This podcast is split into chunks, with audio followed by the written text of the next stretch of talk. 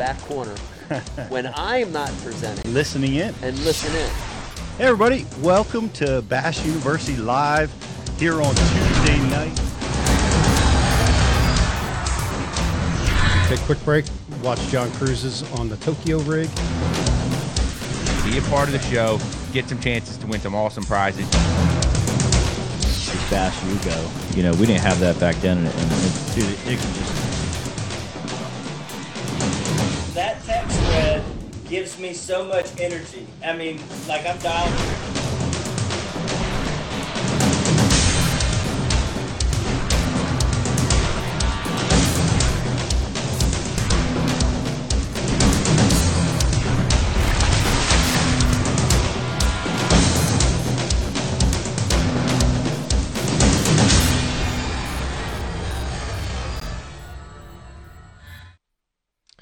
Hey, everybody. Welcome to Bass University Live. It's personally, it's good to be back.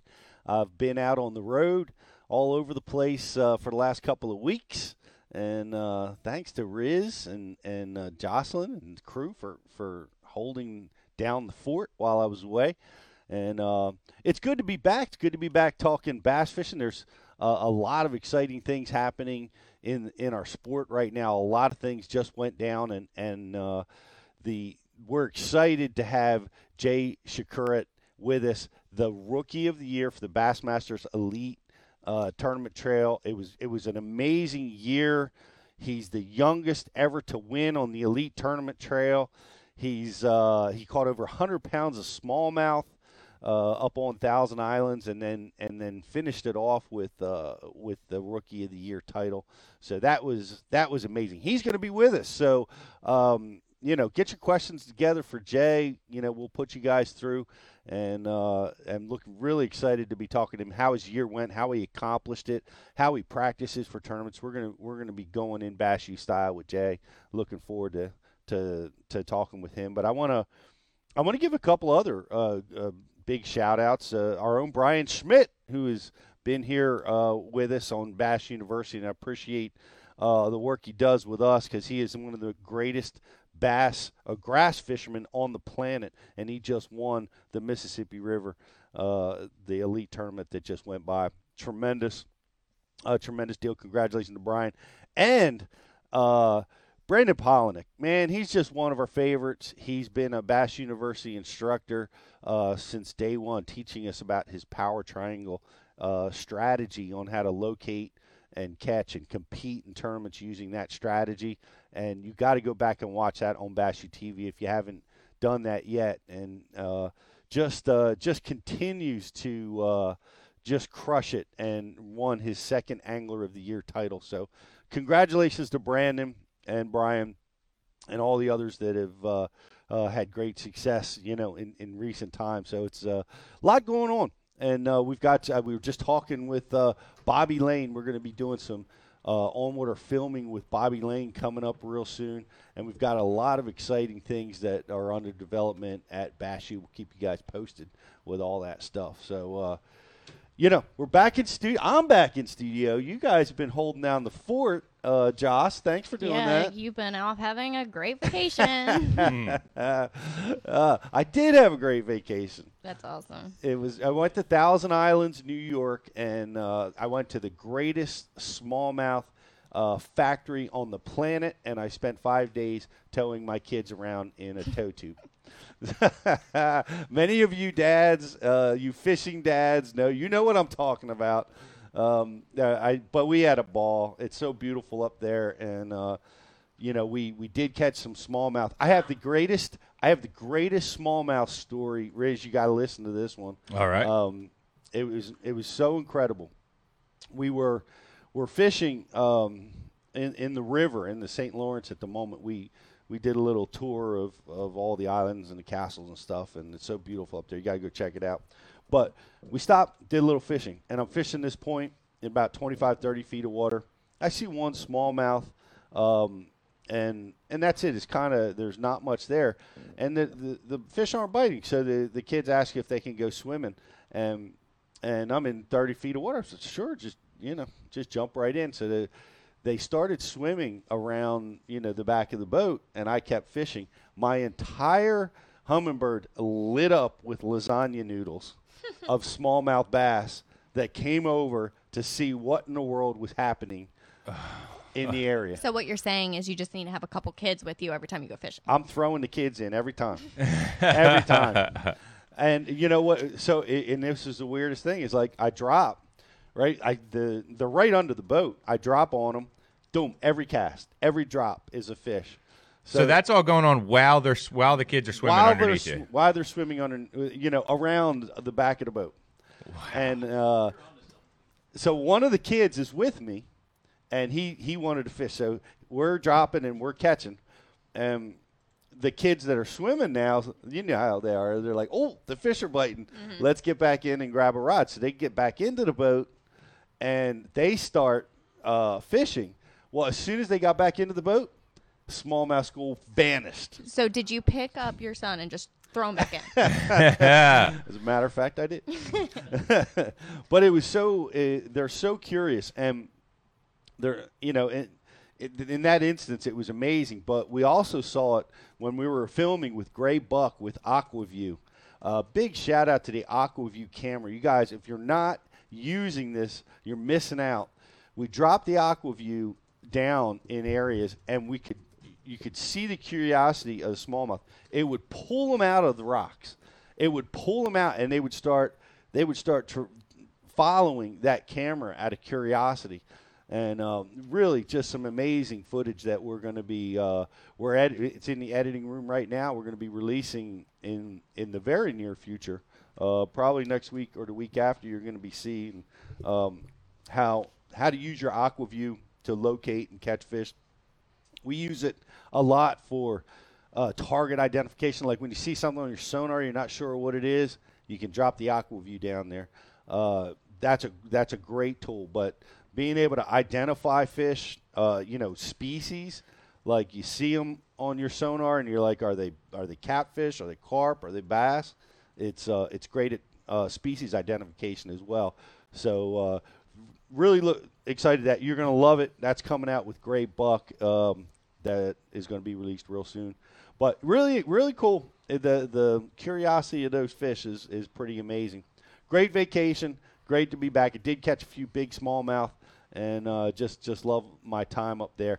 I'm I'm really excited. We got a big tournament. I think the entire Bass University uh, crew, even Jocelyn, may be participating in the Bass Open next week, Riz. Yeah, she might she might be there. Show up, uh, do a little bit of Bass University outreach at the uh, at go. the at the weigh-ins. I think they might have room for co-anglers in yeah, that tournament, no. Josh. No, Josh, good. hop in that. Just Josh, just Droshenko. Josh, Droshenko. throw Senko around. You'll be all right. well, uh, are we going to be there? Did you? Ye- I we're working on it. Okay. Yes, we're hoping to be there. We'll be there at some capacity. Okay. Excellent. Um, well, I know Riz is going to be in the tournament. I'm in the tournament. Ike is in the tournament. So many of our speakers, GDP, Oh yeah. Uh, Garrett Garrett Paquette is going to be in there. Uh, the the guy that is going to be a, the biggest headache for us all is Bryan Schmitt. Oh, I know, I know. I You was know? so happy to see Bryan win, and like, shout out to Bryan. He's a he's a Maryland guy. He's semi local. You know, I I'm a Maryland guy now. You know, I'm still I'm still Wait working. a minute. Are you a Maryland guy? Riz? I don't know. You've only been there for like ten minutes. I know. Here's the thing. I've only been there since May, but I, I'm pretty sure that once I figure out how to get that Maryland accent down, you know, like really start slowing things down and talking a little slower and just slow and low on a swim jig. I, I'm pretty sure like you go up exponentially on your ability to catch a fish on a swim jig and in grass as soon as you get the dialect down. So I'm working on it. That's you good know, but strategy. Yeah, like it's it. pretty pretty awesome that Bryan just went up there and fished the Mississippi River, a grass fishery, and won a tournament, and now we got to deal with him on the bay. So, Right. uh, you know, that's going to be that's going to be a major headache, Pete. Just exactly like you said.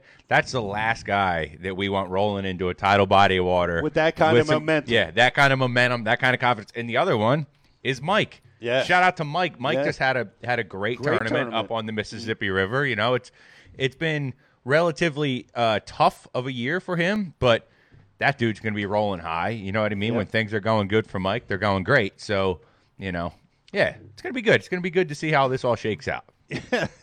yeah, we've got a little bit to contend with it, and not the least of which is a 200 man field down there on a body of water that is uh, is challenging in September. You know, let's face it. You know, but that's the test of the best, right? That's why we do this. Uh, every body of water is amazing in June and easy to catch them in June, and in September things get a little tight. So we're going to be challenged um, down there on the Chesapeake when. Um, but it's going to be a great one. It's going to be really fun for all of us to be there. And I'm really hopeful that we'll be there uh, with a Bass University booth. So if you guys are um, uh, going to be down in that area, make sure you come by and see us. And uh, we, we will catch you up. But the um, here's what we got going on. We always have a Facebook like and share contest. If you're over there on Facebook, like it, share it and uh, and we will put you in a contest to win a Rapala gift pack. We also have a grand prize that we're going to be giving out. So pay attention. We're going to be talking about some some cool fishing uh, content, right? Some some stuff that's going to help you become a better angler. And when we talk to Jay, so um, we're going to be asking a question at the end of the show. So pay attention. So pay attention. I also want to talk about something too, Pete. Um, the Bass University has partnered up with the ASA, uh, the Keep American Fishing, and they're doing a uh, virtual fishing tournament from September 1st to September 30th, and we are a sponsor of that, along with Humminbird, Minn Kota, Johnson Outdoors, uh, is part of it as well. Um, so it's a great way to get your kids fishing. It's a great way for you to get out fishing. Um, first place, they get a Humminbird Helix. Um, and then there's prizes. There's about 24 different prize packs with 10 categories. It's only $25 to enter, and you could possibly win a Bass University subscription. How did they enter? Um, they I can post the link, but it is uh, fishing chaos chaos.org uh, backslash tournament backslash ASA keep American fishing. Um, so I can post it. Um, we can post it on social as well and get it out there. Excellent. Awesome. We we also are releasing this week uh, VP of ASA uh, Beth Long. Uh, I interviewed her down at ICAST this year, and uh, and she has a great fishing story about how she was introduced to fishing and the importance of that to her as it is to all. I, I took some kids uh, last week that might not ever go bass fishing, uh, bass fishing, and um, and I think it's important that we all do it. I think it's it's great uh, for our sport. I was so lucky and blessed that my dad took me fishing when I was four years old. So and it changed my life, and uh, and you know I want to I want to give that back. I recommend you do it too. Take somebody new fishing, and and the Ike Foundation has a has a great um, pledge Yes. which is I what what do you know? Can our you quote it? mission our mission is to get kids fishing in the outdoors especially kids that don't have those items readily available to them so Mm. we donate across the united states fishing rods uh, tackle boxes we equip kids to go fishing um, and also coming up october october 2nd we're having our annual kayak tournament so if you're a kayak fisherman sign up Awesome. And and the pledge is to, I pledge to take somebody new fishing Yes. and take Right. that pledge. And uh, I don't know if I paraphrased it correctly or not, but you did we take a kid fishing take them fishing and um, and get over and sign up for the virtual tournament with the ASA to keep American fishing folks. And thank you, Beth. It was wonderful speaking to you down at ICAST, and uh, that that'll be viewed. I think we're releasing that tomorrow next day. it is tomorrow Okay, awesome. We've got a lot of great, um, you know, content. A lot of great, great instructional content coming out. Fred Roumbanis, one of the the greatest anglers on the planet, uh, talks about consistent crankbait fishing. This is a remastered video. You want to check that out. Scott Canterbury, talk about swim jigs. Scott has won every major tournament swimming a jig. He's a swim jig master, and he gives a seminar for us uh, that's going to be released this week, as well as uh, from BTL, Matt Pangrac, uh, his dink and dunk strategy to consistently catch fish. If you're struggling to catch fish consistently, this is for you, guys. This is a way to get it done. Tough conditions, high pressured conditions, big time tournament conditions.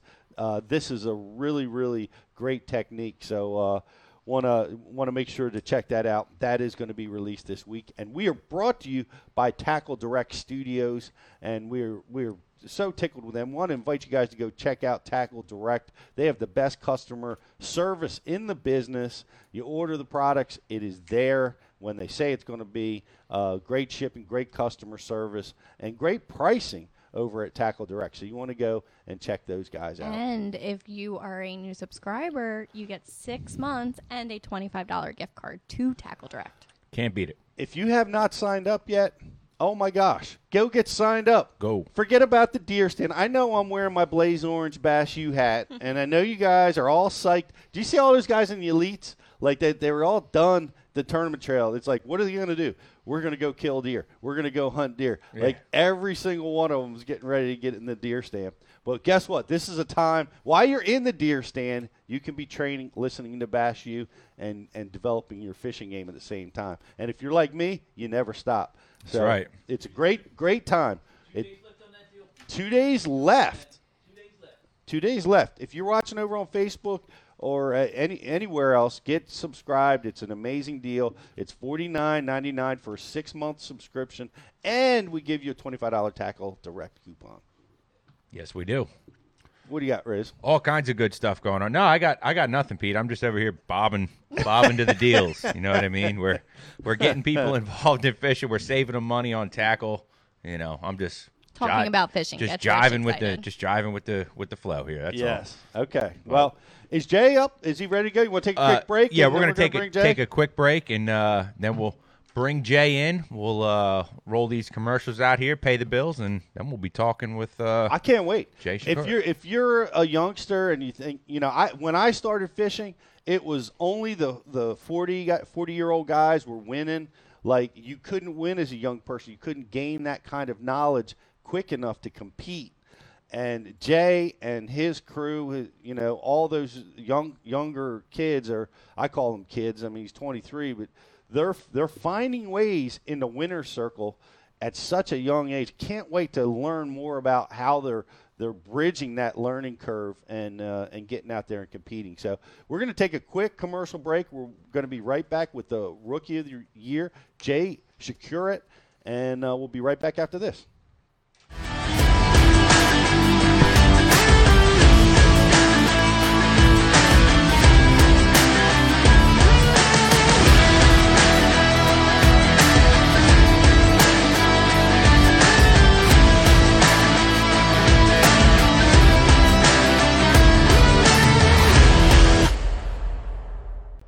BassBoatForSale.com is the world's premier bass boat listings business. We focus on driving premium web traffic to our main website, business Facebook page, business Instagram, and our business YouTube channel, providing your bass boat listings the best buying traffic and top notch exposure.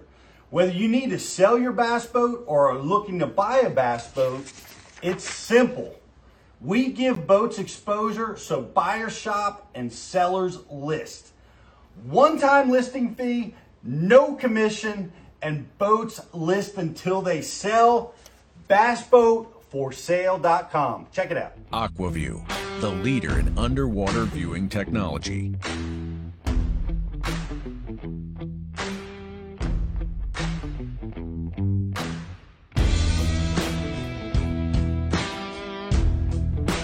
Find what you are looking for.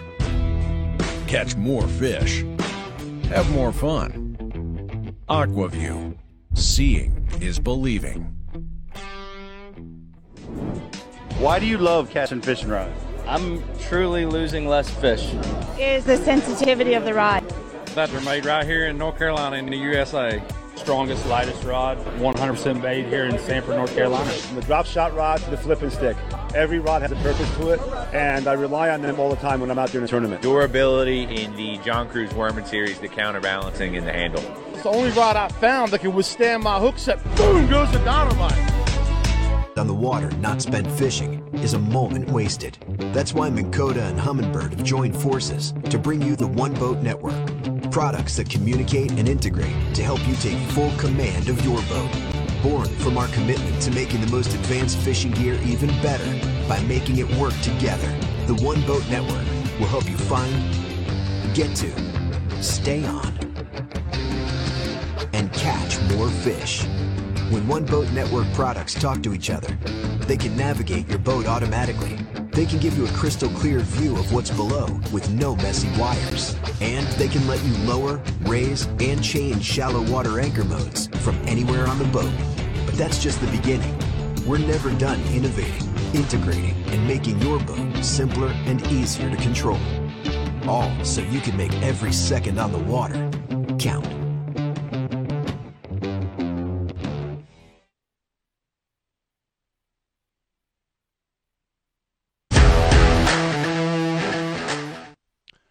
Hey guys, welcome back to Bass University Live.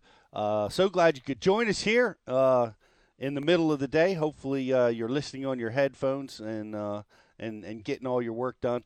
But um, we love we love broadcasting this time of day, and we love being able to talk to the people that we get to talk to, and no none more special than than our next guest, which is Jay Przekurat. He is the youngest ever to win a Bassmaster Elite tournament. He broke 100 pounds of smallmouth, uh, which has never been done before that tournament uh, on, in, a, in a week long event, which was truly amazing. And he is our rookie of the year at the Bassmaster Elite. Uh, it's, it's just an amazing year. So excited to have you with us, Jay. How are you doing, buddy? I'm good. How are you guys doing? Man, we're we're excited. You know, it's been it, it, has been a flurry at the end of the year. We had the Mississippi tournament. Yeah, what what was really cool, honestly, for me was watching, and we were talking about this. The Mississippi tournament was cool because it, it looked like old school bass fishing. You know, where you were frogging and Yeah. flipping. Man, that looked fun. Yeah, I think I had my electronics off like 95% of the time. I was just running my old tracks and didn't even have to turn anything on for that tournament. That's so cool. I love that. You know, we got to see frogs blowing up, duckweed. You know, uh, current stuff. Yeah. yeah. That's that's some old. That's a great. That was a great way to end it, and uh, and it ended really well for you. I mean, uh, how important was that tournament for you? Did you have the ROI locked up before the last tournament, or or or did you have to score to to get it done? I had to score. I had to take um, 67th place or better to lock it up. And I mean, the Mississippi River, I fished there, you know, a decent amount. Um, not a ton, probably not as much as I uh, as I would have liked to, you know, in the past and things like that. Because I've only really been, you know, doing this um, the tournament scene for a handful of years. So, I mean, I was nervous going into the Mississippi. I mean, it's always changing. It's never the same that it was the year before. I think uh, the year before when I fished there, it was uh, two feet higher. So all of my stuff I had, you know, from last year was was pretty much shot because the water was two feet lower. So um, I was nervous, but I did find a couple of good areas, and uh, they did hold out for me during the tournament. Well, it's that's it's a great accomplishment. I mean, uh, the there's been you know some of the previous rookie of the years have gone on to great careers, and I it, honestly a lot of times that title goes out. You actually winning an elite tournament during that title run, that doesn't Yeah. happen very often. No, no, I didn't. My expectations to win a tournament, um, yeah, those weren't really there until it came reality after I was leading for a couple days there at St. Lawrence. But yeah, to be able to win a tournament during a nine tournament run, just trying to get the Rookie of the Year deal was uh, was pretty special. Well, that that was an awesome win, uh, man. What what an amazing win! Nobody had broken a hundred pounds of smallmouth before, and and uh, you were able to do that Yeah. and get the win, man. That that's that. th- Take us down that road. I mean, that how Yeah. did you how did you land on the mother load like that? It happened uh, actually one of our I think it was the second day of practice um, when I found these fish, and when I found basically what was the mother load, um, it was super windy, like three, four, five foot waves were blowing in on the spot, and uh, I had such a hard time with boat control there because it was pretty close to the bank, and every time you try and do a drift or something, you were getting pushed into the bank, and uh, I had to come back actually that evening to the spot because I could see them on my electronics when I tried fishing for them. It was just too hard to to fish. So I came back at around uh, right before we had to get off the water, which was pretty late. Um, you know, whatever it was, thirty minutes before sunset, and I ended up catching um, four or five fish over five pounds in less than ten minutes. Found and uh, that's yeah, that was when I knew that it was a special spot. And but I it, it was still you know two days before the tournament was going to start, so I didn't know if these fish were going to move. And I know I knew that I wasn't going to be able to get back over there um, on the official third day of practice because it was going to blow even harder that day. So. I kind of had to wait it out, so I was a little bit nervous, but I did re-find them the first day. They did move on me a little bit, but uh, I got to catch him again. Well, we I was just up there vacationing uh, with my son, and and you're his favorite angler. Uh, you're his new favorite Oh, favorite really? angler, by the way. He's he just turned 13, and we Nice. we ran into the same problem you had. We I was trying to get. He's like, Dad, let's go over to Jay spot, you know, and and I'm I'm I'm like uh, I'm trying like I don't know where it is. You know, yeah. it's over in the mouth of the Black River somewhere. At least that's what it looked like on the show. And I'm in I'm in the Fox Grenadier Island area, but the wind's hammering, and Oh, yeah. and I'm like, oh man, you know, like, can I really run a 13 year old through four or five foot Right. waves to get over there? Uh, but he, but he, we desperately we wanted to go over and fish it just because it was your spot, you know. Should have just put the tube on. Put them on the tube with the waves. you know, I didn't think of that. He would have loved that. He would have jumped those four foot waves and thought it was he was at the circus.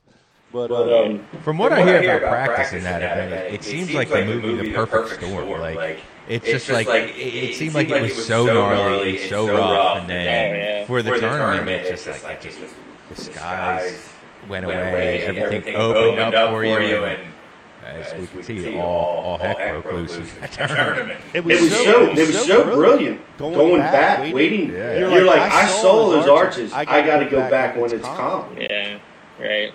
That's exactly what happened. Yeah.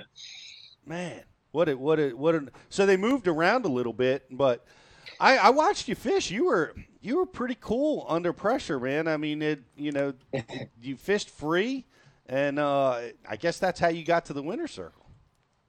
I guess so. I mean, I knew going into it, like Johnston's and everybody, like if I didn't fish free and I didn't fish confident and I fished all nervous, like I knew I was going to lose because uh, those guys are so good out there. Like they never, I mean, they're not going to skip a beat. They're not going to have less than, you know, 21, 22 pounds. So it's like, if it, if it was to happen, you know, like during the day, yeah, it's going to happen for me. And obviously it did. But um, if it wouldn't happen, you know, I wasn't going to let that, let that bother me either because when you're fighting a five or six pound smallmouth on eight pound line, I mean, there's a lot of things that can happen. I mean, they fight so hard, and like you, once you finally get them up to the boat, then you got to land them without a net. And uh, I know everything just had to go perfect that week, and uh, somehow it did. And yeah, it's pretty crazy.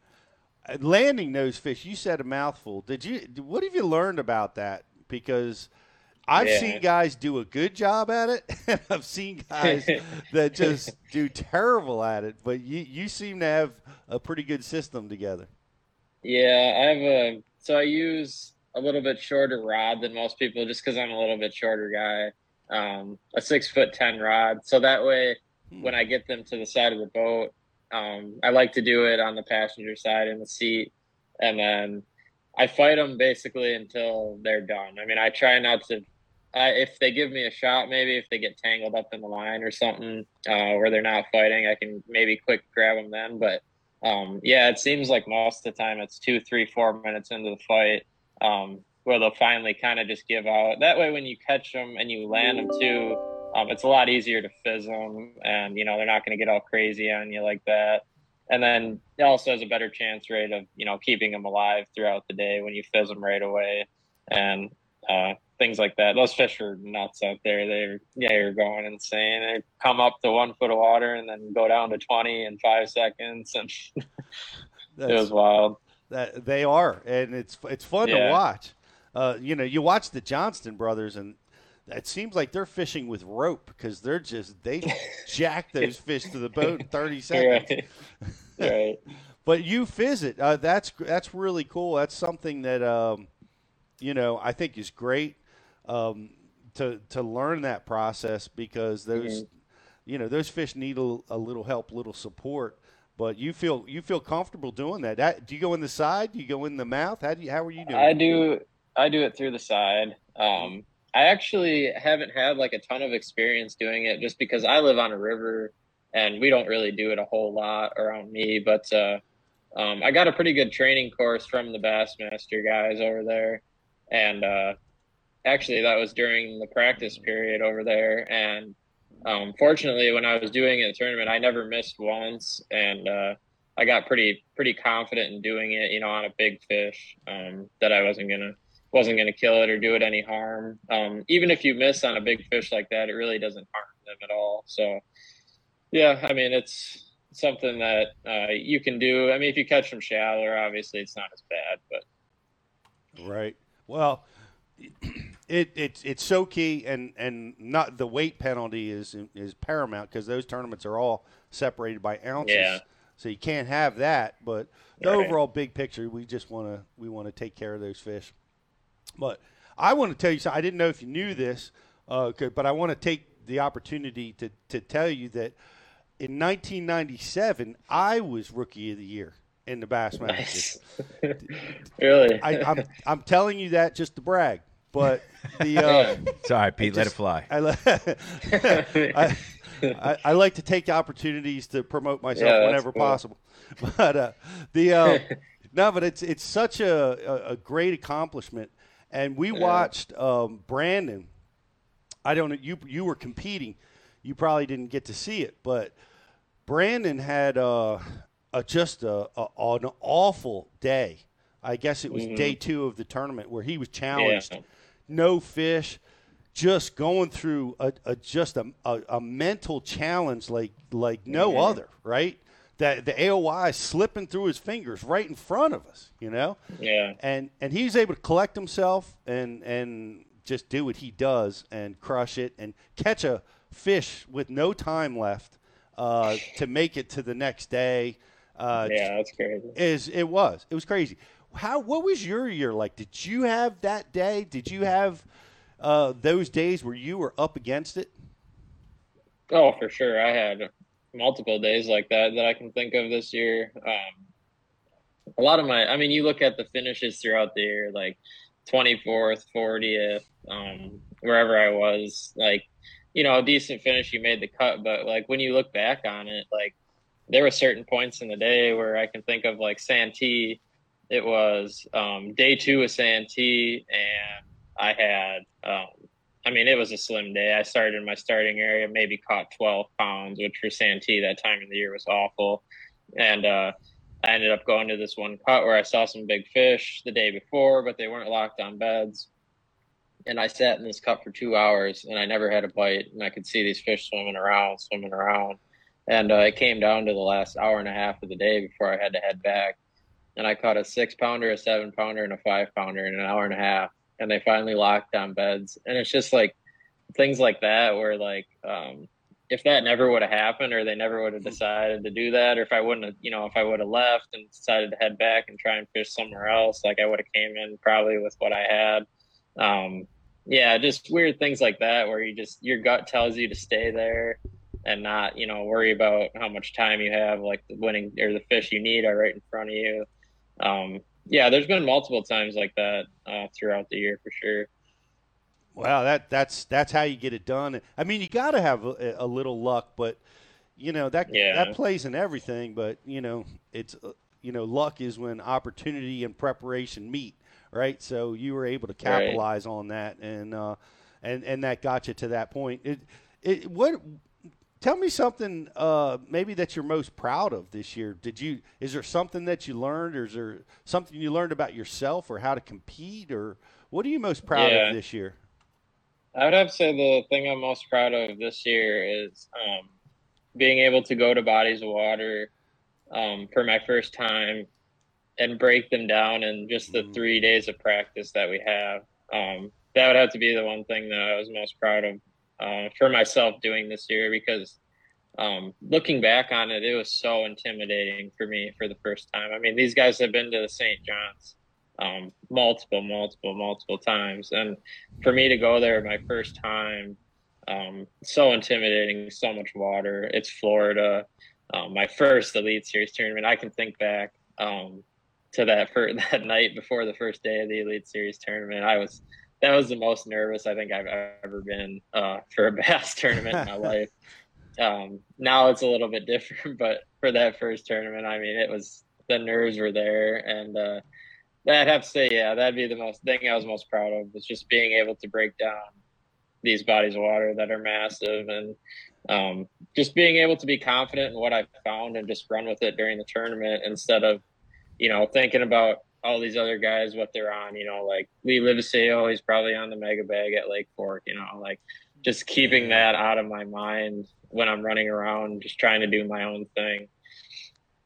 That's, that says a lot. And, and, and cause I'm getting ready for the open and, uh, it's two weeks away and, and I want to be down there practicing right now you know yeah right. it's you have that constant urge what how did what what was your system like how did you break it down uh, uh so, with your three days. yeah.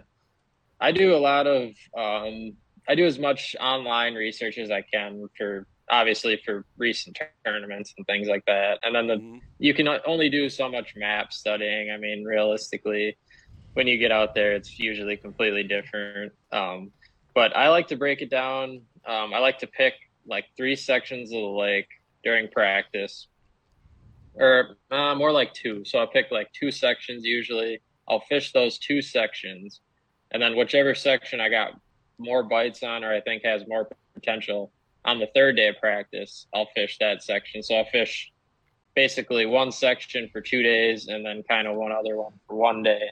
And you know these sections are based on um, you know 10 to 20 mile areas, kind of maybe more like 10 mile areas. Um, and that's kind of how I did it. I mean, I didn't want to spread the more I found the more I spread myself out on a place, like I have one spot that's five miles from another spot, another spot that's 10 miles from a spot.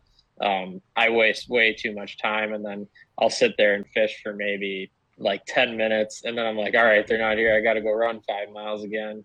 Um, that never does me any good unless I know the place decently well.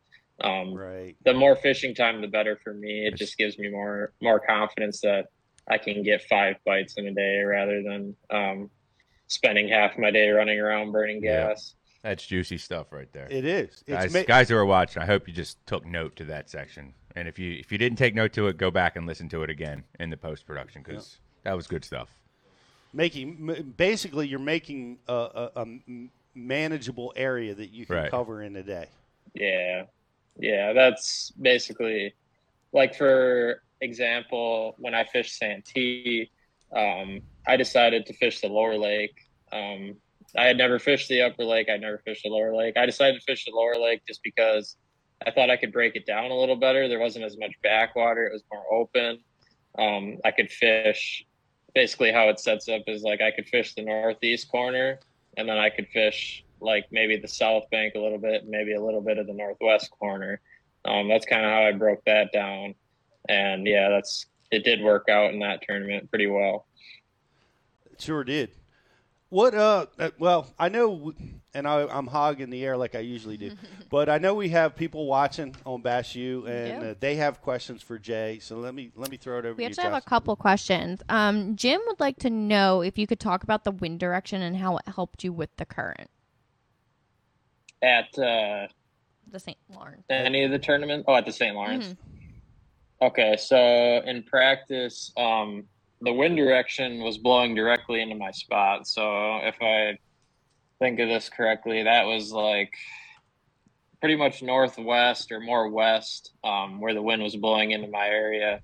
And I think that helped tremendously because in those two days of practice, um, that was where the wind was coming out of, and it blew bait into my area. Just it was must have just been pounding it into the shoreline. I don't think it had anywhere else to go at that point because I don't think the bait was going to be going um, back into the bay as much as it was um, coming out. So they're kind of in that in between stage. And when I found that bait is when I found all that bass.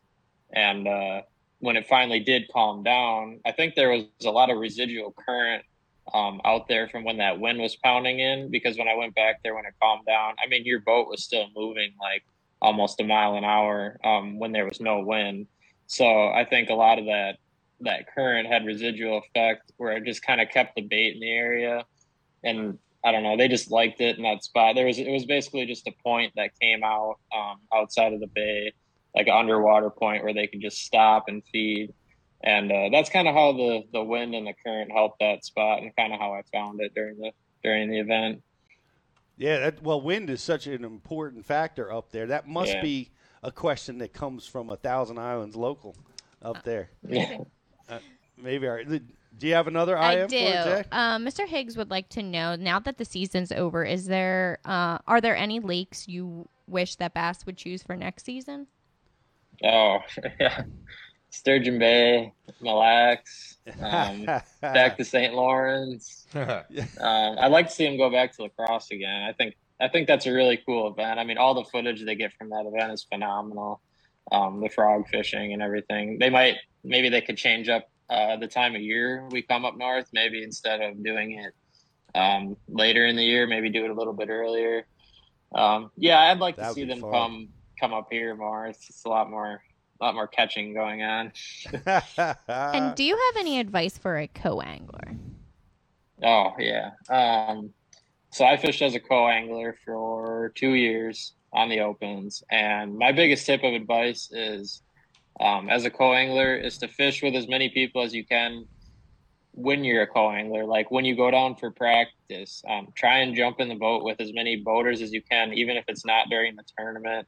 Um, try and get a feel for the lake before you're even on it for the tournament is my biggest tip of advice because you don't want to just get thrown onto a lake um, with a random boater and you don't really kind of know like what the pattern is or like what you should even have tied on, what you should even have in your tackle box. Um, that was my number one thing was knowing the lake before I even got out there for the tournament as a co-angler because um, for instance, you could get thrown anything at you. When I fished the Lay Lake event in 2020, I was fishing up the river one day in four feet of water and current, and then the next day I was fishing way at the bottom end of the lake in 25 feet of the water, fishing for suspended spotted bass. So um, you kind of have to be ready for everything that's thrown at you as a co-angler. So the biggest tip is to to get out there before the actual tournament starts with somebody. Great advice, really is. Did you uh you, you spent time as a co-angler? Did you go through a college program or uh how did what what did your training look like leading up to this point? Yeah, so I started fishing as a co in 19, and that was my first um, taste into, you know, outside of Wisconsin, where I'm from.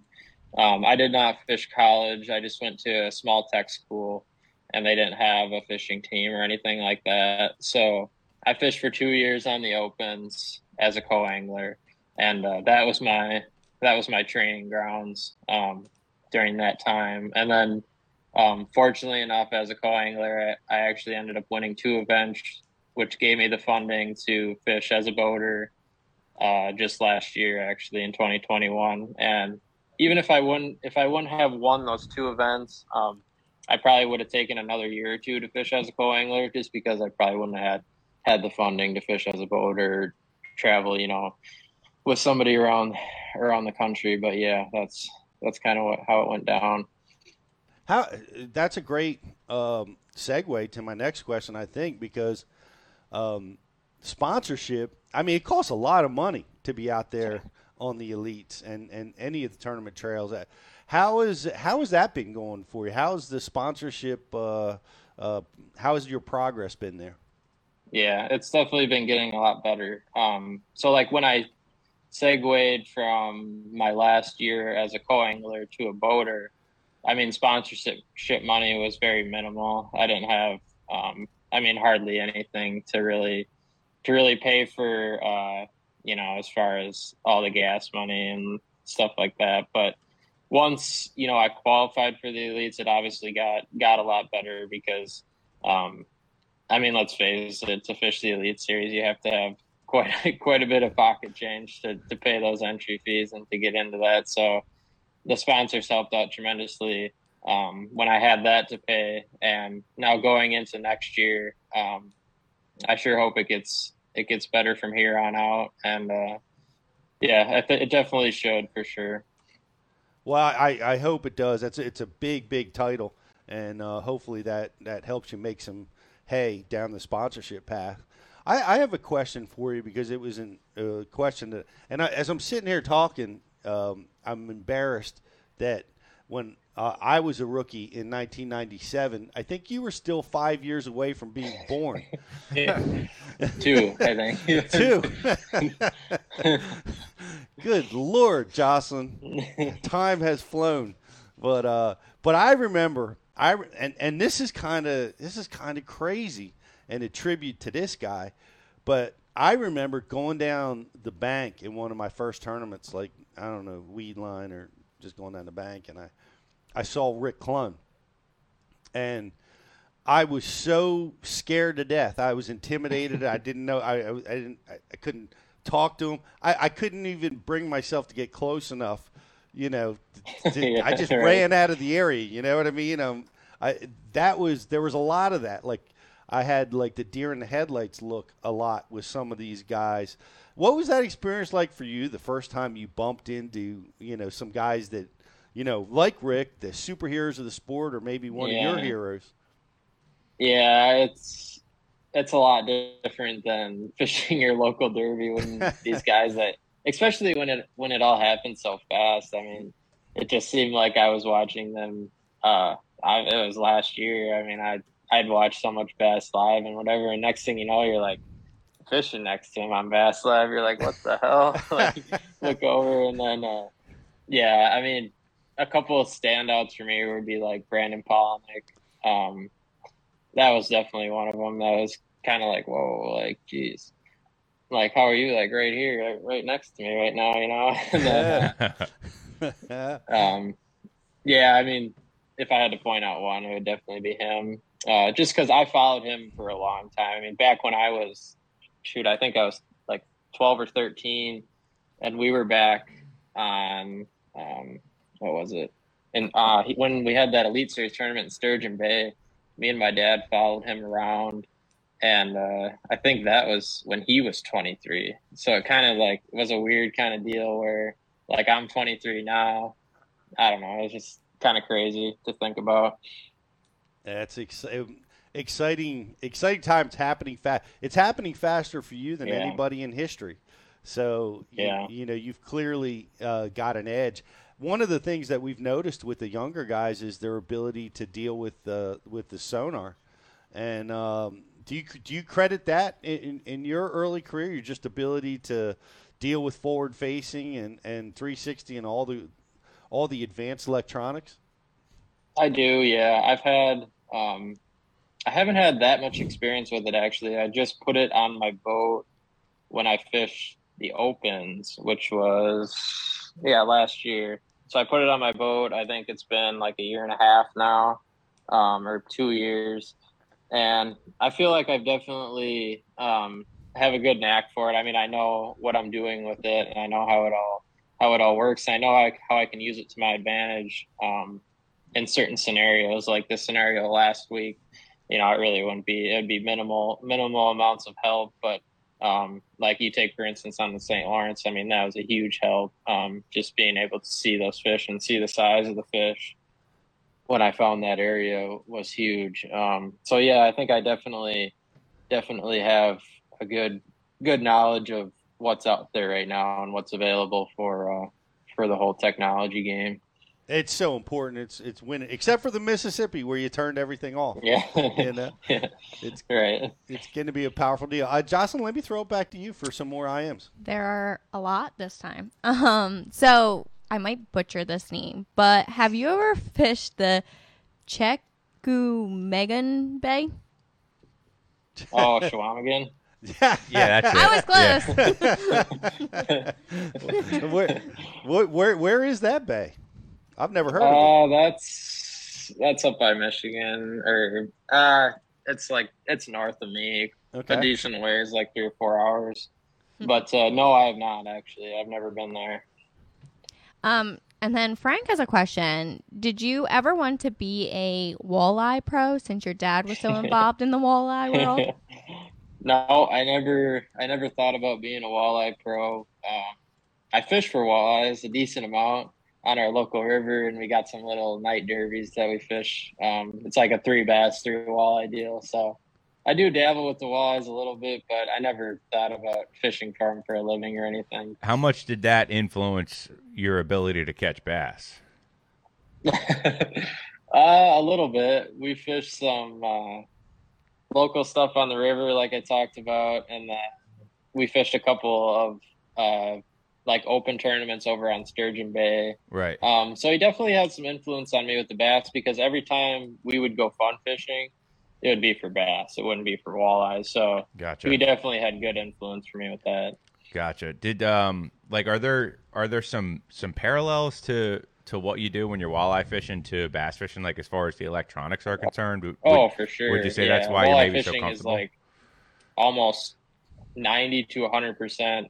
Uh, you're dialed into your electronics. I mean, there's not many times where you can just go and beat the bank and catch walleyes. Right. So uh, I'd have to say that the electronics game, when it comes to walleye fishing, is huge. I mean, a lot of the walleye guys that fish um, are so dialed into electronics. I mean, they can jump in a bass tournament and do pretty well.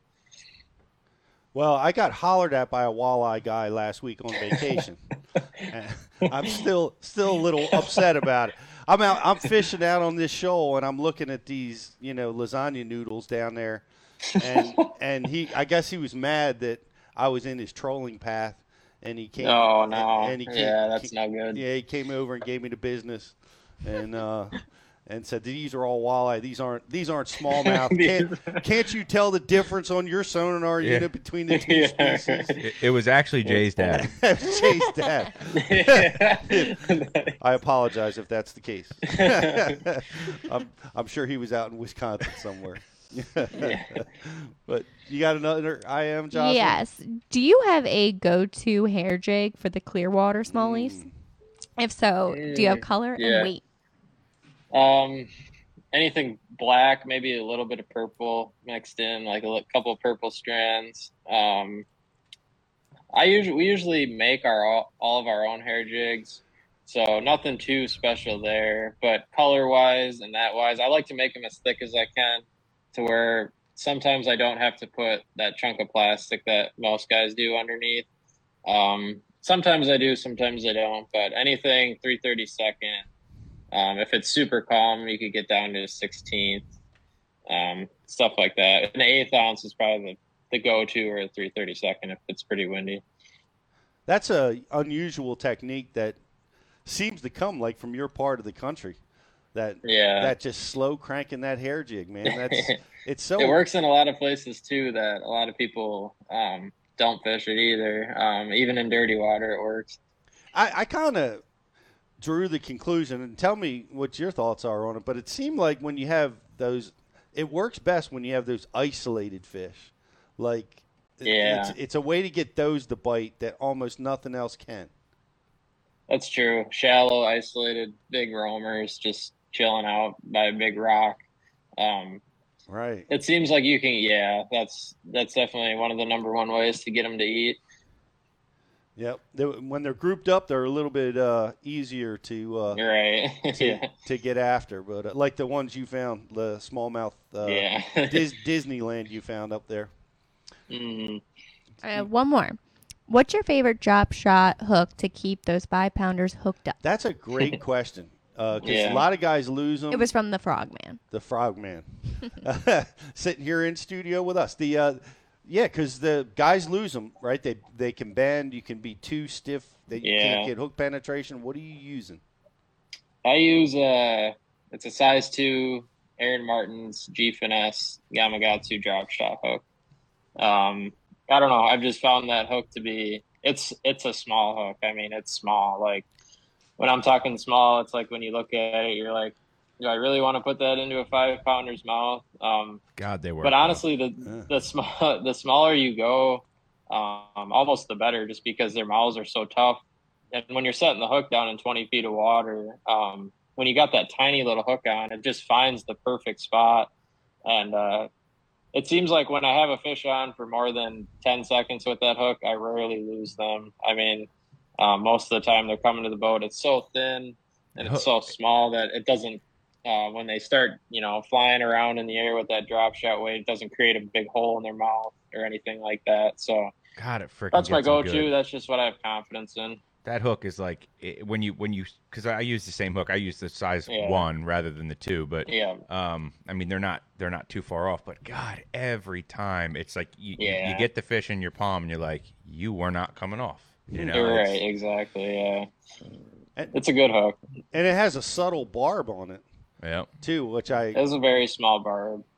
I help. I guess that helps with uh, penetration as well.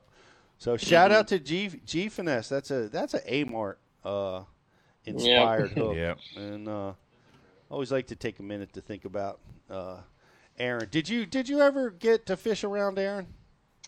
I never did. No, I got to. He was actually like my all-time favorite because I was like a drop shot fanatic back when I was like 14, 15. And when they came to Sturgeon Bay or Green Bay when they had that tournament, I visually remember like trying to like find him and run up to him to get his autograph because he was like in second in the tournament or something. And I told him to go win it. Um, that was the only interaction time I ever had with him, though.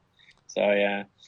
Well, he's a special guy that has influenced the world. and he still is because you know Oh, so yeah. many people are still using his Great. hooks. They're still using his his his robo worms. We're still Oh, implementing yeah. all the techniques that he that he brought to the world. And it's like, dude, same thing. Like when I when I when I first got into the bass fishing heavy, you know, however however many years ago it was, didn't know how to really do many other techniques except for drop shot.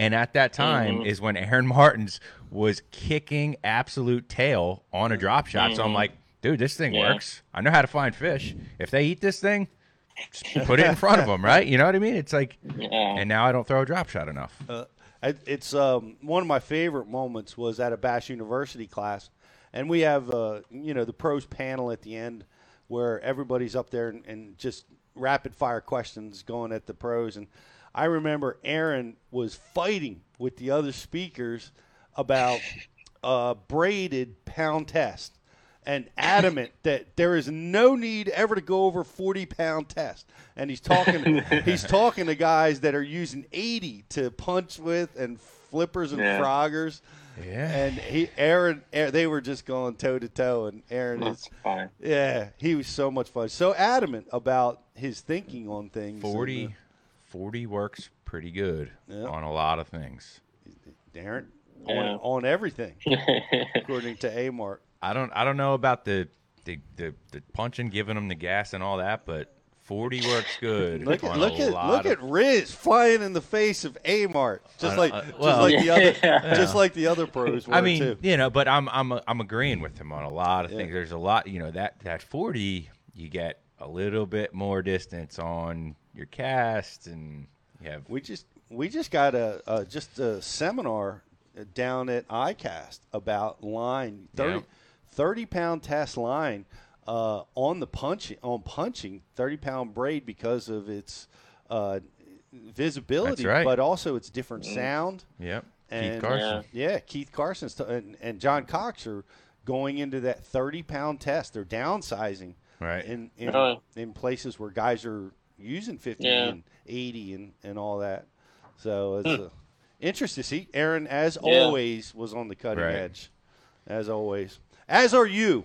And, uh, you know, you got the ROY. Uh, youngest ever. What, what do you, are, are we going hunting in this off season? Are you going to Yeah. travel around and scout water? What, what's what's the downtime look like? I might do some scouting. Yeah, the schedule hasn't come out yet, so uh, we'll see about that. Uh, I'll definitely be doing some hunting um, around here, especially when the gun season fires up this fall. And then, uh, yeah, I'll be doing probably, I'm sure, some seminars this winter. And uh, before you know it, I mean, gosh, it's going to be January already. I'm actually going to film a show with Zona in October. How Um, cool so is that'll that? be cool Yeah. and uh, yeah, I mean it's gonna everything's gonna come super quick, so I'm excited. Have you ever seen Mike Iaconelli on Zona's show, Jay? I haven't. Well, you, you should go in there and, and study some of his antics a little bit if you want to get that call back from Zona every year. No, I'm just kidding. Yeah. You'll, you'll you'll do just fine. Just be yourself, man. we're just kind of taking a shot at Mike there because you were so calm, cool, and collected throughout catching 100 pounds of smallmouth, and it was amazing. So well, it's good. To, and look for a call from Riz or me. Uh, Yes. We'd love to have you at Bass University classes this January and February. Oh, so Awesome. Yeah, we thanks, Pete. You just took you just booked one already for us. That's nice. We- we have- Jay. I'll call you later. We'll we'll fi- we'll iron out the details. No, yep. He's super super talented. He's Heck got his yeah. first elite win, youngest ever to do it, and all that's great. Yes. But according to Jake Gluzek, my son, we have to have Jay at, at as an instructor this year. So Yeah. you, have got you've got a lot of people pulling for you over right. at Bass U. Thank you. Yeah, and, and if con- Jake requests it, we're doing it. It's done. hey, congratulations again. Thanks for taking the time to talk to us. Yeah, and, no uh, problem. You know, we really enjoyed watching you, and can't wait to see what you do next year. Thank you guys. Thanks for having me on. All right. Thank, thank you, Jay. Appreciate it very much. And uh, what what a what an amazing deal! Like I, I loved his uh, Riz how he broke. Had, his biggest obstacle was learning how to break down a body of water in really two and a half days. You know, that's that's a daunting task when Right. you're dealing with the greatest anglers in the world and these massive bodies of water. Right. That's that was such a good a good segment, and I, I when I call him at whatever point that is to to set up the seminars, Yep. that might be one of those seminar topics. Is is how he identifies the sections of the lake that he wants to focus on, right? Because mm-hmm. you you take this massive body of water, and everybody's been there. In a day, you try to fish everything. I mm-hmm. mean, I'm I'm guilty of it a million times over, and one of the turning points for me in that like getting over that hump of like how to not spin out in practice was I started only putting a quarter tank of gas in my boat once I decided what mm. section of the lake I wanted to be in. Not because it was five dollars a gallon. No, well this was this was a couple years ago when things were still things were still yeah, Yeah, things yeah. were still a little cheaper. So, you know, but but so I I I did that. I took a section, I only put a little bit of gas. So I couldn't run around like an idiot and Yeah. just fish that. But what I want to go deeper on with him and you know, we ran out of time in this interview unfortunately, but I want to know one, how does he decide the sections and also how big is he making a section, Mhm. right? Is it is it 2 miles? Is it 5 miles? Is it is it dependent on every every different body of water and how we can navigate like there's a lot there because I think that's one of the biggest challenges for the average angler. What separates the average angler that can catch them on their home body of water and what separates these guys at the top level? The top level guys can go to a lake they've never been to and in two and a half days establish a way to consistently get bites Yep. and sometimes catch the biggest fish in the lake. Yeah. Right? So that's and and there's anglers that think two and a half hou- two and a half days is too long. right. It's right. too much time for them. Yeah, so And there's it's there's a lot there, man. I, I yeah, yeah. I want to I want to dig deeper with that with Jake on that. I, I think that's the biggest. Ta- that's the most daunting thing. You go to a strange body of water, and where do you get started? How do Right. you how do you break it down? That's everybody's top of the list. So you know something that that makes me think maybe why Jay is at the point that he is, and he's already so successful. He started off as a co-angler. He did two years on the opens as a co-angler, and if you ever go in and you look at the co-angler results, right? Mm-hmm. The good co-anglers, the ones that are consistently cashing checks as a co, they're not. They don't care about going to the boater side. They just want to be a co-angler because that's what they enjoy. Those dudes catch them whether they're on boat A or boat Z. Mm-hmm. As long as their bait's in the water, they're catching some fish, right? So what does that tell you? It almost maybe sometimes like right area, wrong bait. i- I don't know how much it really matters, but if you just pick one part of the lake and you say, "I'm going to figure out how to catch the fish that are here," right? Like like Gerald Swindle says in his PMA seminar, you blew your motor up. Guess what? That section of the lake, That's are you in the at. you're in the water? Guess what? There's fish in that water. Mm-hmm. Figure out how to catch those fish. Yep. Right? And that's what that's what Jay does. He takes two sections and on that third day, he dials it in. Once he decides which one of those sections is better, makes it the best it can be for him, and clearly it frickin' works. Yeah, So- we, we want to dive in deeper, and I think that is going to be a great seminar topic for Jay uh, for us if we can work out schedules. One of the uh, one of the other things that I don't think a lot of people talk about is as a co-angler is when you when you draw out what with guys that are on them, you're learning the body of water, you're learning these really positive techniques. But one of the most powerful learning tools is when you draw it with a guy that isn't dialed, right? He didn't figure anything out, Right. or and you can see the difference. You can see Yep. mistakes being made, uh, and learn from that. Yep. You know, uh, or a guy that's not dialed in and dials in during the day. You know, Right, right. There's there's just so many advantages to to being in that situation. God, this conversation is like, I just get it, like it, it gets me like fired up, you know, just like thinking about like how that how that all can go down. Like uh, you're not dialed, taking the boat off, but you figure it out as you go, right? Yeah. Or you're in the position where you're like, man, I know what's going on. I'm fixing to go bust their tail. Yeah. And then the other side of it where you're like. Man, this is not going to be a good one. and you go out, and like two hours in, you're like, well, this is about what we thought it was going to be. How are we going to scrap this one up? Yeah, Well, it's amazing. You know, I had a guy one time. He came in from Ohio on a regional on the Chesapeake. Came in, caught a limit in 20 minutes, and I just I was a co-angler at the time, and I said, "Man, how did you do that?" He said, "You got to keep it simple." He said, "You you find the body of water or the piece of water that goes to your strengths." So he was a bank guy in the Ohio River, and I'll never forget it. He said, "I find a piece of bank that looks just like it does at home." And I fish it just like it is at home, and man, he stacked them. up. That's an interesting, believe it. interesting comment because you Yeah. hear that so often with guys that are having good tournaments or winning, and and that's what they do. They'll say, "Well, this body of water it reminds me." Like one of the guys at Mississippi said he'd never been to the Mississippi before, and he, he called I think Bob Downey, and I can't, and he said Bob just told him, you know, it fishes a lot like the Tennessee River, which he knew. So I fished it just like the Tennessee Yeah. River, and he had great success. You- amazing. You, Yeah. try to mirror what you know, All right. and, and it's it's it's a great way to do it. And um, uh, I had a, I just I wanted to comment a little bit about some of the times. Oh, this I, that's what it was. It was how much practice is too much practice Yeah. right? This is a big problem. Like I'm desperate because I want to be down on the bay right now. I want to be fishing, and and I'm resisting that urge, like to leave work today and go down and fish tonight, because I'm just like be patient, Right. Wait until next week when it's official practice, and and you'll be fishing the patterns that apply at the right time. Right. You know, so how much practice is too much practice? That's Yeah. a tough one. It's it's a double edged sword, man. Right? Like you, you you can be the guy that spends weeks at a time out there, and you know it can come back and hurt you, or it can definitely help you when you have Got to know how to use that time. right, right. You know, it's not let it not let it sidetrack you the wrong way. exactly right. Is it frowned upon to practice too much? It's frowned upon by me that guys get to practice more than I do. I frown upon that. 'cause I'm annoyed that I I can't be there. I just didn't know if like since there's like official practice, like is it? Yeah. Well, there's there's do not practice times. I mean, Gotcha. That type of thing, but you know, my my magic number is three, Pete. Yeah. So you get there, you get set up, you get your fish mojo going. Mhm. The first thing you're eliminating water from there on out, right? And then that final day of practice, that's where you execute and find you fish what you're passionate about. You know.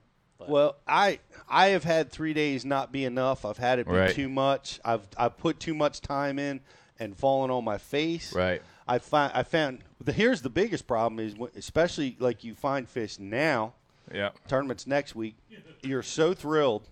You you can't wait till tournament day Yeah. and you show up to the place where maybe you haven't made a cast Sure. for days Sure. because you want to leave them alone and you have to overcome the the the depression of the pattern changing right that they're not there anymore. and they're no Yeah. longer there okay so you you won the tournament all night long in your dreams Right. and you show up and they're vanished Right. so and so somebody took your puppy Right. that's exactly what it feels like somebody took your puppy that's Never a take- terrible terrible feeling never stop practicing, right? Like we like we heard about from John Sukup. Never take practice out of your out of your tournament. And, and guys like us, like for next week, right? We fish the bay a lot, and that's that's got to be something that's hard for us Right. because you know we fish there all the time. So we we have a, you're going to have a tendency to go Right. to where you've caught them before, Yep. and and maybe not keeping your your peripheral open enough Right. to keep practicing. And So you know- that's going to be our challenge, Rich. There and, and there's there's another thing that Jay hit on there that you know he said you can get caught running around and you spend more time driving your boat burning gas than you do actually fishing right on the upper bay where we're at and like yeah there's a lot of stuff that we can fish right up top there right? Like you can you can spend a day beat bopping around and really not burn that much time if you do it the right way. But if you start expanding right and you start thinking about how big it really is and every river that feeds in every creek you can be in every everything going going down you can get to running around and realize holy crap i've only made 10 casts and it's four hours into the day in a hurry Yeah. right like that's a that's a real that's a real thing for for us on the bay if if you start incorporating everything so i'm going to take what what what jay said and and, and I'm gonna apply. I'm gonna apply it, man, because like I'm gonna get I'm gonna get two days. I'm gonna get I'm gonna get Saturday and Monday for mm-hmm. for this, and it's gonna be a little bit in advance, right before before the tournament. But I think it's gonna be more of a of an area objective, right? Find figure figure out, you know, do I think it can go on here or there, right? And then tournament time comes, just go fishing. Just almost almost forget about what I caught them on. Yep. Forget about what the color was. Just kind of, you know, pick the area in the day and then go from there, Yep. right? And the, and of course the biggest obstacle on all these tournaments, and you don't hear this enough, is is the fishing pressure. You Yeah. know? we're gonna have a 200 man field in that tournament, but Right. even in the 100 man fields, like Oh, uh, yeah. we saw Brian New. What a, congratulations, Brian, on having a great Mississippi River tournament. But um, he gave a, a lot of credit to one of the other pros who let him fish in an area or shared it with him. Because a lot of times you can't. Like you might have to go down to your second, third, fourth choice before you find a place where you can make a Right. cast. Right. You know, that's uh, that that's always going to be interesting. Yeah. But and then you add in a tide factor to it where the timing becomes so critical. Oh, this is too complex. I can't go. the tide put me over the top. yeah, right. uh, but but we we love it. I love it. It just Yeah. it gets in your blood, and I just I I love the the strategy. I love that. It it just consumes my thoughts. I think it always will. That's why you see guys like Gary Klein and Rick Clunn that are just going to keep competing and fishing because we it's in our blood and we love it. But we have, uh, like, if you're watching over on Facebook, last chance, like and share uh, what you're watching over there, and we're going to giving away a prize, and we're we also have a grand prize giveaway. What else do we have uh, that we have to take care of? Uh, that's about it, man. We uh we got the grand prize going out the door. That's an awesome Rapala pack. That's like a hundred dollars of Rapala baits and uh, swag and all kinds of good stuff. And we also have, like you said, the Facebook like and share.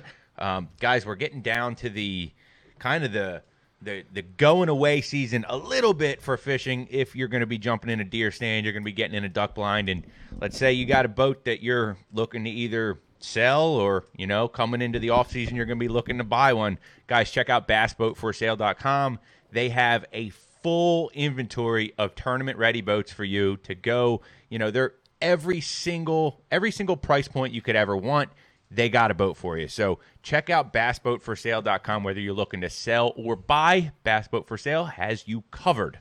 So. Awesome. Um, Pete, one more thing before we go. I just got to give a shout out to my co-angler up at uh, Cayuga this weekend. He's a Bass U member. His name was Anthony Eel. He knew everything about the show. We talked about almost all the episodes. Which episode con- had to do with the conditions we were fishing. Just a great positive guy. I mean, you want to talk about the G-man speech? Yeah. This co-angler was the most positive guy I've ever met in my life, and uh, we hunted all day. He got a fish. He's in the regional, so congratulations. Great shout out. Yep. Great shout out, Scott. And uh, I, I I'll compliment that with another one up at Thousand Islands on vacation. I in the in one of the convenience store I ran into a Bass University subscriber who spent I spent all day tubing with my family. He spent all day sight sightseeing with his family. I think between the two of us, we got to fish for an hour. so, uh, but uh, you know, but he loves it, and I appreciate all you guys being part of Bass University, and look for us to be uh, to be down on site. Uh, hopefully, Scott will be there, and Jocelyn, and and uh, we'll be down on site. Make sure you come by and see us. Uh, if you are a subscriber, I know we're going to have something for you guys. Yes, I have a like and share winner. Who who do we have? Our like and share winner is Johnny Lawson. I will reach out to you. Johnny. All right. Thank you for Congratulations. liking and share. Got a Johnny, cool I, I got a I got a, little, pack? I got a little trivia question that we can go with here for the uh, What do we for the got? grand prize. Um, so the trivia question we're going to go with it's related to our guest, Mr. Przekurat, and the question is, where did Jay win his first Bassmaster event, and what was his weight? Where did Jay win his first Bassmaster event, and what was his weight? Hit. I didn't even know that wasn't his first Bassmaster event. His Maybe first win? Yeah, No, no, he was a, he was a he was doing the opens before before Oh, the elites. Well, he did win. He did say he won two, uh, Right. two co-angler events. So we need to know a couple boats. what lake and what was his weight. What lake and what was his weight? I need to know the answer. Excellent. Shout out to the MLF guys. I know our, our own Scott fished uh, the the BFLs this year, and uh, congratulations to the guys that are going to be fishing the regional. Where is the regional this year? Down on the James River, my friend. Oh, the James River. And the uh, Northeast Division is sending some hammers down there. I mean, they found them on Cayuga, and they were catching fives. And well, we thought there was a seven in there. It turned out to be a little short, but man, there were some big fish caught. Cayuga, and I looked at the weights, and it was uncharacteristically low weights Yeah. for that tournament. It was such zero a, or zero, baby. so yeah, such a great body of water. The guys up top struggle. caught him though. They Freaking sure did. Twenty-four Yeah. pound bag. Twenty. Yep. couple of them. It's It's nuts. just- but like you said, hero zero. Yep. Never, we had never seen it fish that that uh, that difficult. But I didn't get to fish with the the BFLs this year. Maybe next year, maybe we'll pick up some of those Toyotas. Maybe uh, we'll see what the Bass Open schedule looks yeah, like for that's next looking year. really interesting to me next year. If Bass opens, that'd Yep. be pretty cool. First, you know, me, Riz, or Ike have to win this one so we can go to the Classic. Yeah. Um, well, you and Ike would. I'm I'm doing the Oh, I'm the that's old right. cherry picking. So That's right. So you I just- can't win. yeah. Well, you know, I, you know, fifty G's would go a little long way. So we'll see. Oh, that, yeah, right. Uh, give you a little upgrade down there for the Chesapeake that- house. That would. That definitely. That definitely would. But speaking of the, uh, the Toyotas, the the Northerns, I think I think I, that's what I'm gonna roll into for next year. Is the Toyota Toyota Series Northerns? Just because, not not like I, I feel like I'm even ready to take that jump. Simply because I want to fish more multi-day events. Mm. I really, really enjoy. They always fishing- have such a good schedule. yeah, yep, and I, I really enjoy fishing the multi-day events. Like, it, I just feel like it gets you get into such a um, a different rhythm when you get the two and a half days, right? And you go into it knowing that it's a multiple day event, and you know it's um, it yeah. So I got somebody somebody local, one of my buddies that, that wants to wants to do them. So we're gonna jump into those Toyotas next year and take a shot at that. So That's excellent. Well, that, that'd be fun. Uh, Yeah. Like I said, they always have great tournaments. Right. The, the they have a championship. Yep. At the end of the year. Yep. That you can qualify for. Yep, And, uh, especially the like you said, the schedule. You know, they they usually go go up north a little bit. You know, and well, they sometimes start on the Potomac, maybe the James, but you know, you you get a Champlain in there, you get a St. Lawrence in there, usually maybe a Cayuga. So Excellent. Yep. Well, uh, do we say do we have a winner? We yet? do. Oh, we have a winner. Okay. C. Lynch won with Grand Lake, and it was 24 24 2. 24 2. 24 2, Grand Lake. 24 2. Congratulations.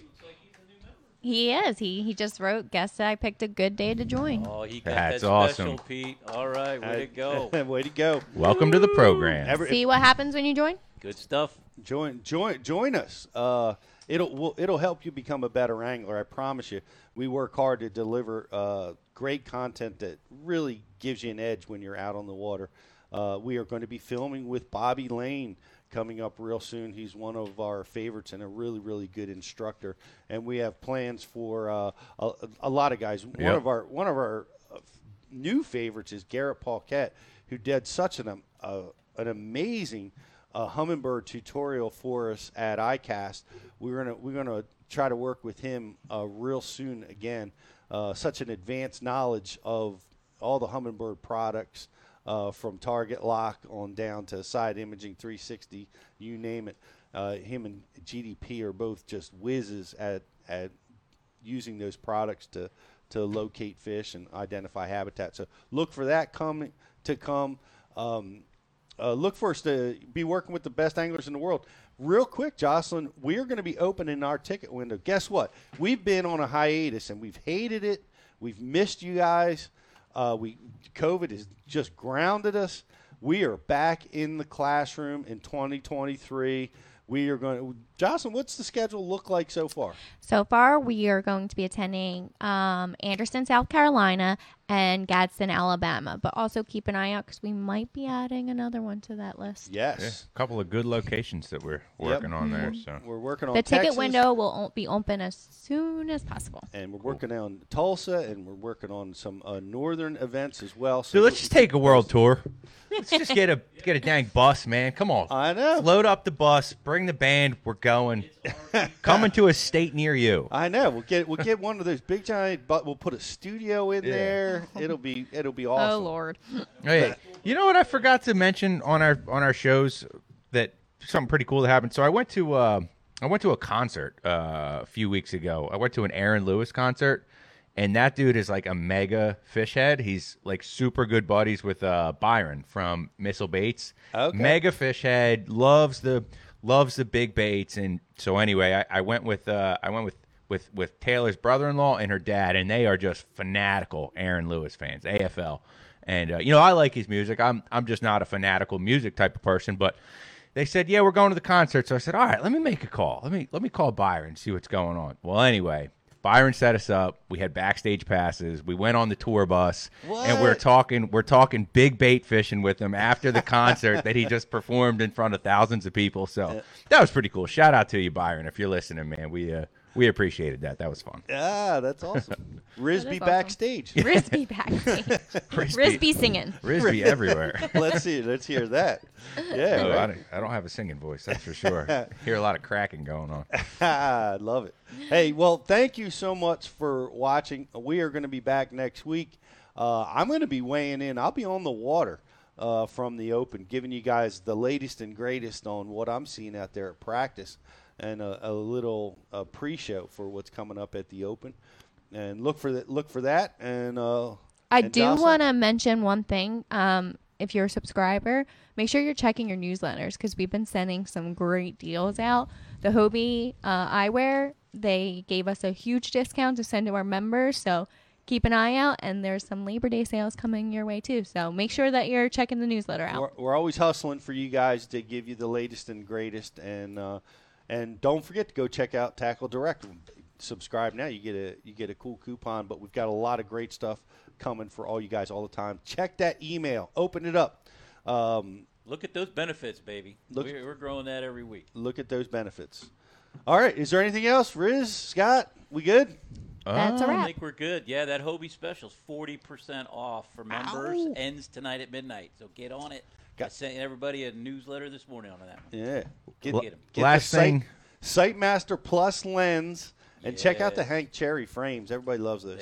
Last thing is since every week we've been talking about a little bit of Bass UTV featured content, ways to use the site, ways to ways to maximize your experience as a Bass UTV member.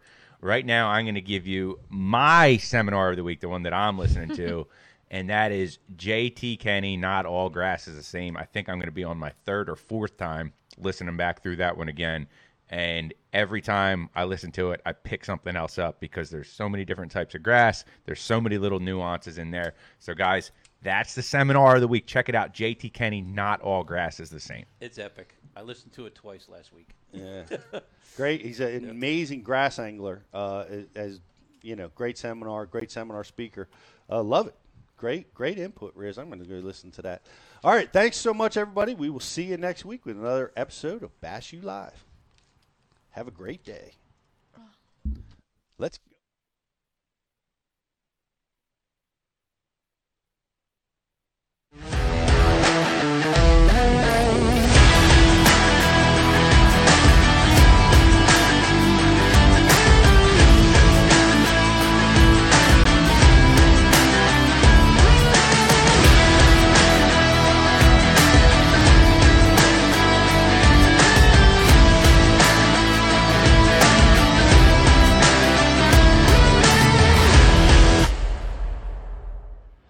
BassBoatForSale.com is the world's premier bass boat listings business.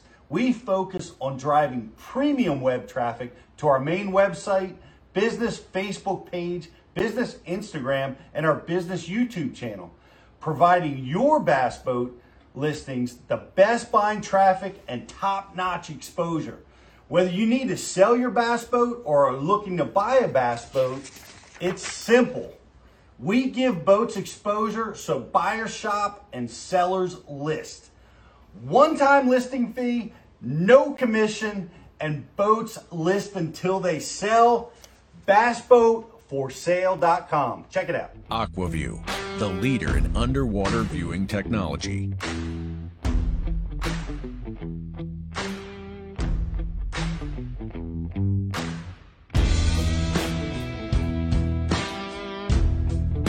Find what you are looking for. Catch more fish.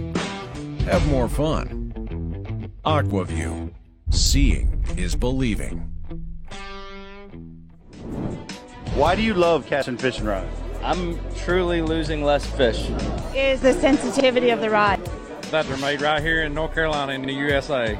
Strongest, lightest rod, 100% made here in Sanford, North Carolina. From the drop shot rod to the flipping stick. Every rod has a purpose to it, and I rely on them all the time when I'm out there in a tournament. Durability in the John Crews Wormman series, the counterbalancing in the handle.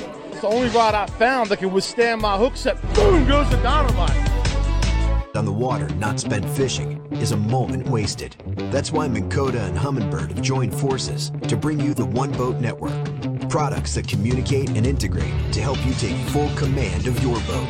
Born from our commitment to making the most advanced fishing gear even better by making it work together, the One Boat Network will help you find, get to, stay on, and catch more fish. When One Boat Network products talk to each other, they can navigate your boat automatically. They can give you a crystal clear view of what's below with no messy wires. And they can let you lower, raise, and change shallow water anchor modes from anywhere on the boat. But that's just the beginning. We're never done innovating, integrating, and making your boat simpler and easier to control. All so you can make every second on the water count.